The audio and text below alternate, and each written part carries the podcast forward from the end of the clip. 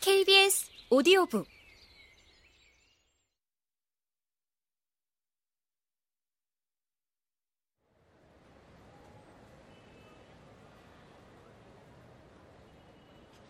삼십 분 뒤 건물에서 나왔을 때 다이나 브랜드는 담청색 마문의 운전석에 앉아 길에 서 있던 맥스 탈러와 이야기하는 중이었다.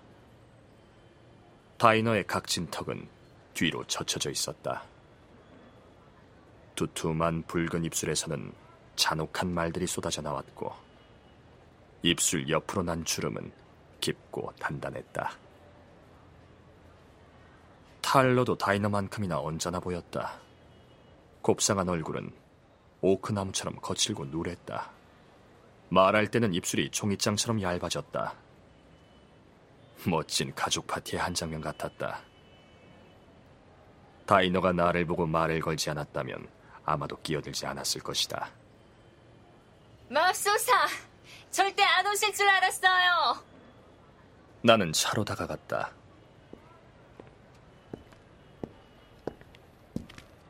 탈러는 보닛 건너편에서 친근한 기색 하나 없이 나를 쳐다보았다.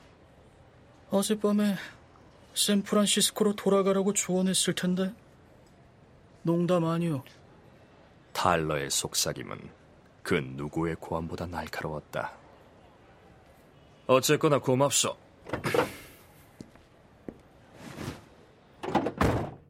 내가 다이너 옆에 앉으며 대꾸했다.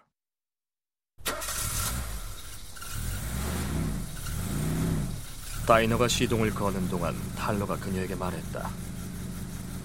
날 배반한 게 이번이 처음은 아니지. 다음엔 국물도 없어.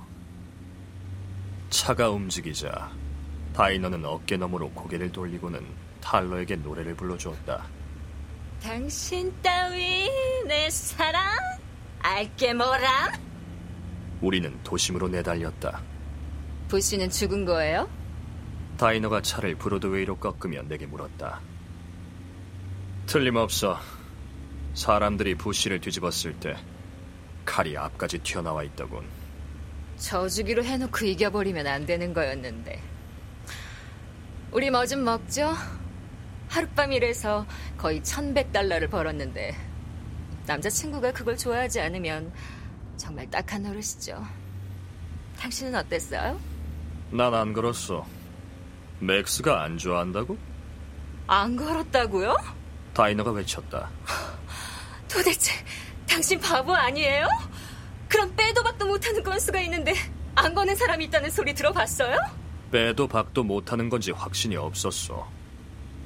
그러니까 맥스는 모든 게 마땅찮다는 거요. 맞아요. 엄청 잃었거든요. 게다가 내가 똑똑하게 배팅을 바꿔서 이기는 쪽에 걸었더니 저렇게 삐친 거예요.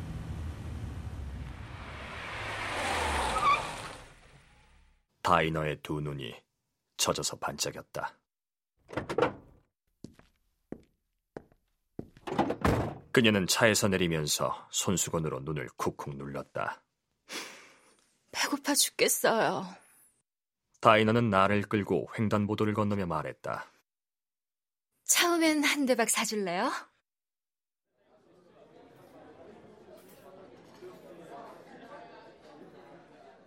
다이너는 한 대박을 해치우지는 못했지만 제법 많이 먹어서 잔뜩 쌓인 빈 그릇을 치워놓고 내 것도 반쯤 먹었다.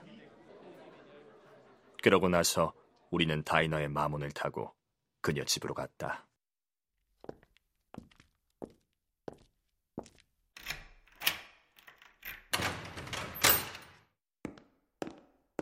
댄 롤프가 식탁에 앉아 있었다. 유리잔과 라벨 없는 갈색병 하나가 그가 앉은 식탁에 놓여 있었다. 그는 허리를 똑바로 세운 채 병을 응시하고 있었다. 방에서 아편틴 그 냄새가 났다. 다이나 브랜드는 모피 코트를 미끄러뜨리듯 벗어 절반은 의자에 절반은 바닥에 떨어지게 내던지고는 롤프에게 손가락을 딱딱 튀기며 짜증스레 말했다. 돈 찾았어요? 롤프는 병에서 시선을 떼지 않은 채 상의 안주머니에서 지폐 뭉치를 꺼내 식탁에 떨어뜨렸다. 다이너는 돈 뭉치를 집어들고 두 번 세어보더니 쪽쪽 소리를 내며 입을 맞추고는 가방에 넣었다. 다이너는 부엌으로 가서 얼음을 자르기 시작했다. 나는 앉아서 담배에 불을 붙였다.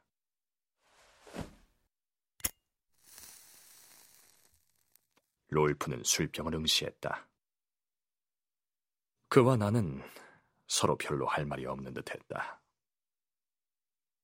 잠시 후 다이너가 진과 레몬 주스, 탄산수, 얼음을 가지고 왔다.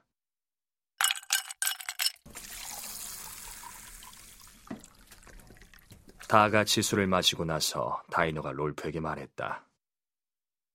맥스가 엄청 삐쳤어요. 당신이 막판에 부시에게 돈 거느라 뛰어다녔다는 얘기를 듣고 내가 자기를 배신한 줄 안다니까요? 그럼 내가 뭘 어쨌어야 하는 거죠? 난 그냥 제정신 박힌 사람이라면 누구나 할 일을 한 것뿐이잖아요. 이기는 쪽에 거는 거. 내가 무슨 술책을 부린 것도 아니잖아요. 안 그래요? 다이너가 내게 물었다. 그렇지. 당연하죠. 맥스가 저러는 건 다른 사람들이 자기도 거기에 걸었다고 생각할까 봐 겁나서예요.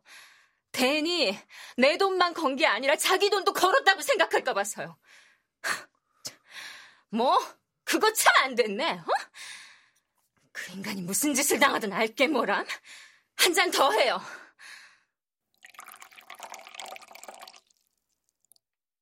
다이너는 자기 잔과 내 잔에 술을 채웠다. 롤프는 첫 잔에 손도 대지 않았다. 그는 여전히 갈색병을 응시하며 말했다. 그렇다고 탈러가 기뻐 날뛸 거라고 기대하는 건 무리야. 다이너는 롤프를 쏘아보면서 불쾌한 듯 말했다. 뭘 기대하든 내 마음이죠. 어쨌건 탈러가 내게 그런 식으로 말할 권리는 없다고요. 내가 뭐 자기 여자라도 되나? 어쩌면 그는 내가 자기 여자라고 생각할지도 모르지만 아니라는 걸 보여주겠어요. 다이너는 잔을 비우고 탁자에 쾅 하고 내려놓더니 의자에서 몸을 돌려 나를 바라보았다. 당신이 일라이휴 윌슨 영감에게 받은 만 달러를 이 도시 청소에 쓰겠다는 얘기 진심이에요? 그렇소.